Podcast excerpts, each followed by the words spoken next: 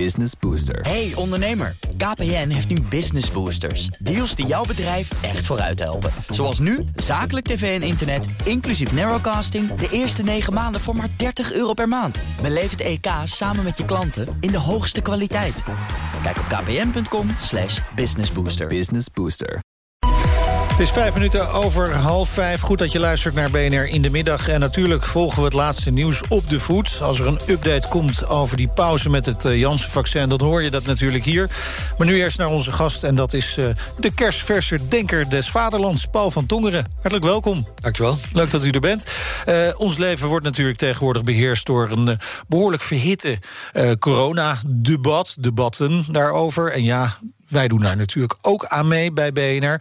Maar het is misschien soms wel goed om even een stapje terug te nemen... en je af te vragen over welk, of we wel de juiste koers varen in die coronacrisis. Uh, daar gaan we het zo over hebben. Maar eerst misschien toch even een gewetensvraag. Hè. De denker des vaderlands moet als filosoof toch een brug slaan naar het grote publiek. Alle Nederlanders, zou ik dan willen zeggen. Nou bent u een blanke man, grijs... Toch wel, ja. ergens in de zeventig, gok ik. Academicus, al vijf jaar gepensioneerd. Heeft u zich wel eens afgevraagd... ben ik de meest geschikte denker des vaderlands? Dat was de eerste vraag die ik stelde toen ze mij voorstelden om mij te laten worden. Heel goed. jullie wel hoe oud ik ben. Ja, maar is leeftijd belangrijk? Ze, ze, wisten dat blijkbaar en ze, vonden daar geen, uh, ze zagen daar geen probleem in. Nee. En misschien heeft het ook wel een voordeel. Het wil zeggen, als filosofie als eis stelt om een stap terug te doen, zoals u al zei, en een beetje afstand te nemen iets van die afstand zit ook in de leeftijd misschien. Ja. Dat geloof ik, uh, geloof ik direct. Uh, een van de taken van de Denker des Vaderlands is natuurlijk de hectiek van het nieuws misschien in een wat groter verband plaatsen. Hoe zou u dat willen doen in deze ja, toch wel echt hele bijzondere tijd? Ja, het zijn inderdaad bijzondere tijden. En ik zal niet zeggen dat ik een alomvattende analyse daarvan heb. Maar hey, jammer. er zijn zo wat dingen die. Uh, nee, daarvoor zou je echt nog meer afstand in de tijd moeten kunnen nemen, ja. natuurlijk ook. Dus misschien meer voer voor historici nog. Nou ja, en, en bijvoorbeeld, we kunnen nu al terugkijken naar het begin van de crisis. En dingen opmerken die we niet zagen waarschijnlijk toen we daar middenin zaten. Bijvoorbeeld, uh, waar ik het in het voorgesprek even over had dat, dat wij toen in het begin eigenlijk voortdurend bezig waren met de vraag: hoe moet de wereld eruit zien na corona? Terwijl dat is een vraag die we nou niet meer stellen. Nee, de crisis moest eigenlijk nog goed beginnen. En toen Precies. waren we al bezig met toen waren we het bezig leven met, daarna. Met Ja. wat er daarna zou moeten gebeuren. Hoe we ons leven zouden moeten veranderen om dit soort zaken te voorkomen enzovoort. Dus toen waren we veel meer geschrokken. In zekere zin zijn we nu gewend. En is die vraag, is die, die appellerende vraag van moeten we niet op een andere manier gaan leven, een beetje verdwenen. Nou, zoiets zie je, denk ik, met die afstand van een jaar ongeveer naar het begin. En zo zijn er meer dingen die je kunt opmerken. Een van de dingen die mij al een tijd opvalt in dat hele eh, coronadebat, als je het zo mag noemen, eh, dat is dat we, dat we voortdurend maar in termen van cijfers spreken. We zijn voortdurend bezig met tellen. Ook net in het nieuws weer. Het aantal uh, besmettingen, het aantal ziekenhuisopnames, het aantal IC-opnames. We zijn voortdurend maar aan het kijken van hoeveel, hoeveel. Waarom eigenlijk? Het is eigenlijk heel raar dat wij van dag tot dag, en ik merk het zelf ook. Waarom is dat zo raar dan? Want we, we varen op die IC's en op die ziekenhuizen. Dan moet je toch weten hoe het daarvoor staat. Wil je weten wat we volgende week wellicht of die week erop kunnen mogen doen? Iedereen Maar- kijkt er naar uit. Maar moeten wij dat allemaal weten? Is- wij hebben allemaal, denk ik, zo langzamerhand de neiging om om kwart over drie even op een of andere nieuwssite te kijken om te zien wat de nieuwste cijfers zijn. Ja, we zijn met 17 virologen, toch? Of niet? 17 miljoen. Ja, 17 miljoen, ja. Sorry. Wel even die cijfers goed ja. hebben. Hè? Dus, en, en wij spreken allemaal in die, zeg maar, quasi-taal van de wetenschap... of quasi-wetenschappelijke taal van cijfers en, en meetbare hoeveelheden. Ja. En, en daar zit iets merkwaardigs in. Ik denk dat het iets te maken heeft met een soort neiging om het in de vingers te krijgen. ja, het geeft toch houvast? Nou ja, maar het is een illusoor houvast, denk ik. Het is de illusie van houvast. Want wat, wat heb je nou meer te pakken? Hoe heb je nou meer grip erop? Als je weet dat het er vandaag 50 meer waren dan gisteren. Nou, als het er 50 minder zijn en liefst nog eigenlijk een paar duizend minder zijn dan de dag van gisteren, dan is het toch bij mij een klein juichmomentje. Ja. En, en, en dat, dat houdt dan daarna heel snel weer op. Dat is waar.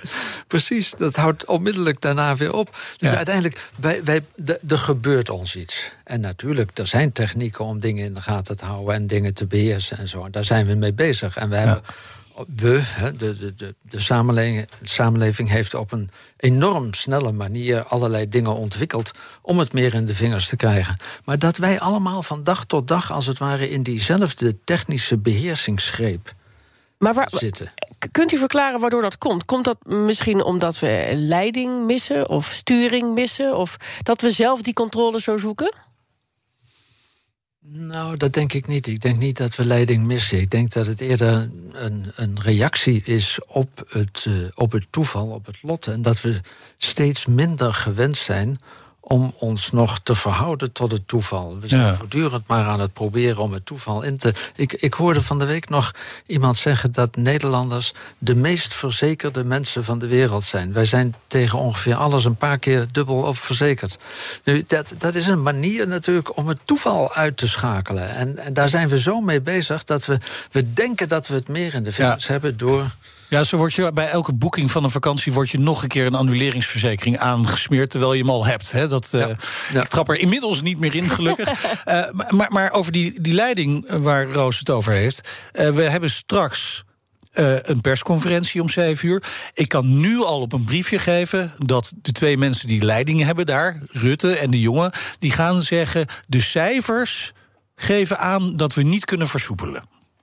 Ja, de cijfers eh, dwingen ons. Ja. Maar, maar degene die daarna in de praatprogramma's die eh, zullen volgen op die eh, persconferentie, daar commentaar op gaan geven. En zeker degene die dan tegen de handhaving of, of voortzetting van de maatregelen zijn, zullen weer met andere cijfers of met een andere kijk op dezelfde cijfers zeggen dat er wel mogelijk is wat volgens Rutte en de Jong niet mogelijk is. Ja. Wij, wij, wij spreken alleen met elkaar in termen van cijfers, in termen van wat berekenbaar, meetbaar wel of niet kan. En Tegelijkertijd en daardoor vermijden we om ons te verhouden totdat er dingen zijn die we niet in de vingers hebben. Wat zou de demissionair premier en minister dan moeten doen vanavond als ze geen cijfers mogen noemen? En ze mogen ook niet zeggen dat het virus dingen doet. ik, ik, heb niet gezegd dat, dat, dat degene die leiding moeten geven niet eh, naar de cijfers moeten kijken. maar dat is toch een reactie? Als zij als verklaring geven, want de cijfers zijn zo, daar baseren wij ons op, dan gaat iedereen zich baseren op cijfers. Nou ja, dat is niet helemaal vanzelfsprekend, vind ik dat wij allemaal nu van dag tot dag al die cijfers bijhouden, dat, is, dat, is niet, dat volgt niet vanzelfsprekend uit het feit. Ja, maar dat, doen de tegenstanders wel natuurlijk, logischerwijs, die je dan vanavond bij alle talkshows ziet. Dat zijn ook deskundigen, als het goed is tenminste. Uh, die zich dus met dezelfde, van dezelfde argumentatie bedienen, zou je kunnen zeggen. Ja, die zouden zich ook de vraag kunnen stellen: waarom zijn we nou zo gefascineerd door die cijfers? En, en waarom kunnen we steeds minder overweg met het toeval, met het lot dat nu eenmaal dingen met ons doet? Er komen altijd weer nieuwe verrassingen. En, en opnieuw, eh, met wat ik in het begin even zei, ik denk dat je te realiseren dat er dat soort lotgevallen, om het maar zo te noemen, gebeuren, ook van belang kan zijn om die andere vragen te stellen. Die vraag die wij, in ons, die wij ons in het begin stelden, de, ons, wij als samenleving. Moeten wij niet op een andere manier gaan leven om een wereld na corona uh, te realiseren? Die vraag is nu weg. Dat is, dat is denk ik een heel gevaarlijke ontwikkeling.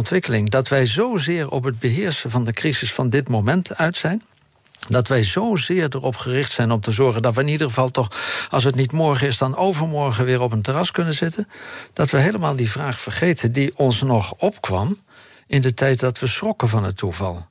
Ja, omdat, het, omdat, omdat toen mensen nog geen grote economische zorgen hadden, denk ik. En dat begint nu een beetje nij, echt nijpend te worden. Maar dan, denk je eerst dat maar eens oplossen, eerst maar eens overleven. Want anders hebben we straks helemaal geen economie en samenleving meer. Maar, maar is dat dan misschien eh, het idee dat we nog steeds, uh, in ieder geval het leiderschap in het land ook nog steeds in de crisisstand staat? Terwijl ze misschien meer juist die stap terug moeten nemen waar we het het begin van het gesprek over hadden? Nou, in ieder geval denk ik, weet niet of iedereen dat moet doen, maar ik denk wel dat het van belang is dat er zo nu en dan ook een stap terug gedaan wordt. En, en om terug te gaan naar die vraag, wat zouden Rutte en die jongen vanavond moeten zeggen? Natuurlijk zullen ze ons ook moeten informeren over alles wat er feitelijk aan, aan, aan ontwikkelingen zijn. Maar tegelijkertijd zouden ze ook een oproep kunnen doen Of zouden ze kunnen spreken in termen van eh, we moeten leren dat er ook dingen zijn die we niet kunnen beheersen. We moeten ook proberen om te gaan met datgene wat we niet in de vingers hebben. Nou, nou ik weet niet precies hoe je dat moet doen. Maar eh, ze zouden wel ook die toon kunnen aan, aanslaan, denk ik. In plaats van altijd alleen maar de toon van. Ehm, Controleren, cijfers. Meetbaarheid. Meetbaarheid. Is, is dat nou iets wat heel duidelijk naar voren komt, nou midden in zo'n coronacrisis? Of zit dat ook niet gewoon een beetje in ons gebakken? En kunnen we dat ook na de crisis niet meer loslaten? Ik denk niet dat het door de crisis veroorzaakt is. Ik denk wel dat het door de crisis zichtbaar geworden is dat wij al langzamerhand steeds meer. Natuurlijk, de, de ontwikkeling van de techniek die steeds meer mogelijk maakt, maakt dat we ook steeds meer gaan vertrouwen op de techniek. En gaat dat we steeds meer proberen uit te schakelen de mogelijkheid dat de techniek ons een keer in de steek laat. Wat die ongetwijfeld zal doen. Ja, laten we hopen dat het tijdens deze uitzending niet gaat gebeuren. In ieder geval niet meer. begin van de uitzending was het nog wel even zo. Maar uh, wellicht daarna een keer. Hartelijk dank voor uw komst, Paul van Tongeren, de nieuwe denker des vaderlands. Business Booster. Hey ondernemer, KPN heeft nu Business Boosters. Deals die jouw bedrijf echt vooruit helpen. Zoals nu, zakelijk tv en internet, inclusief narrowcasting... de eerste 9 maanden voor maar 30 euro per maand. Beleef het EK samen met je klanten in de hoogste kwaliteit. Kijk op kpn.com businessbooster. Business Booster.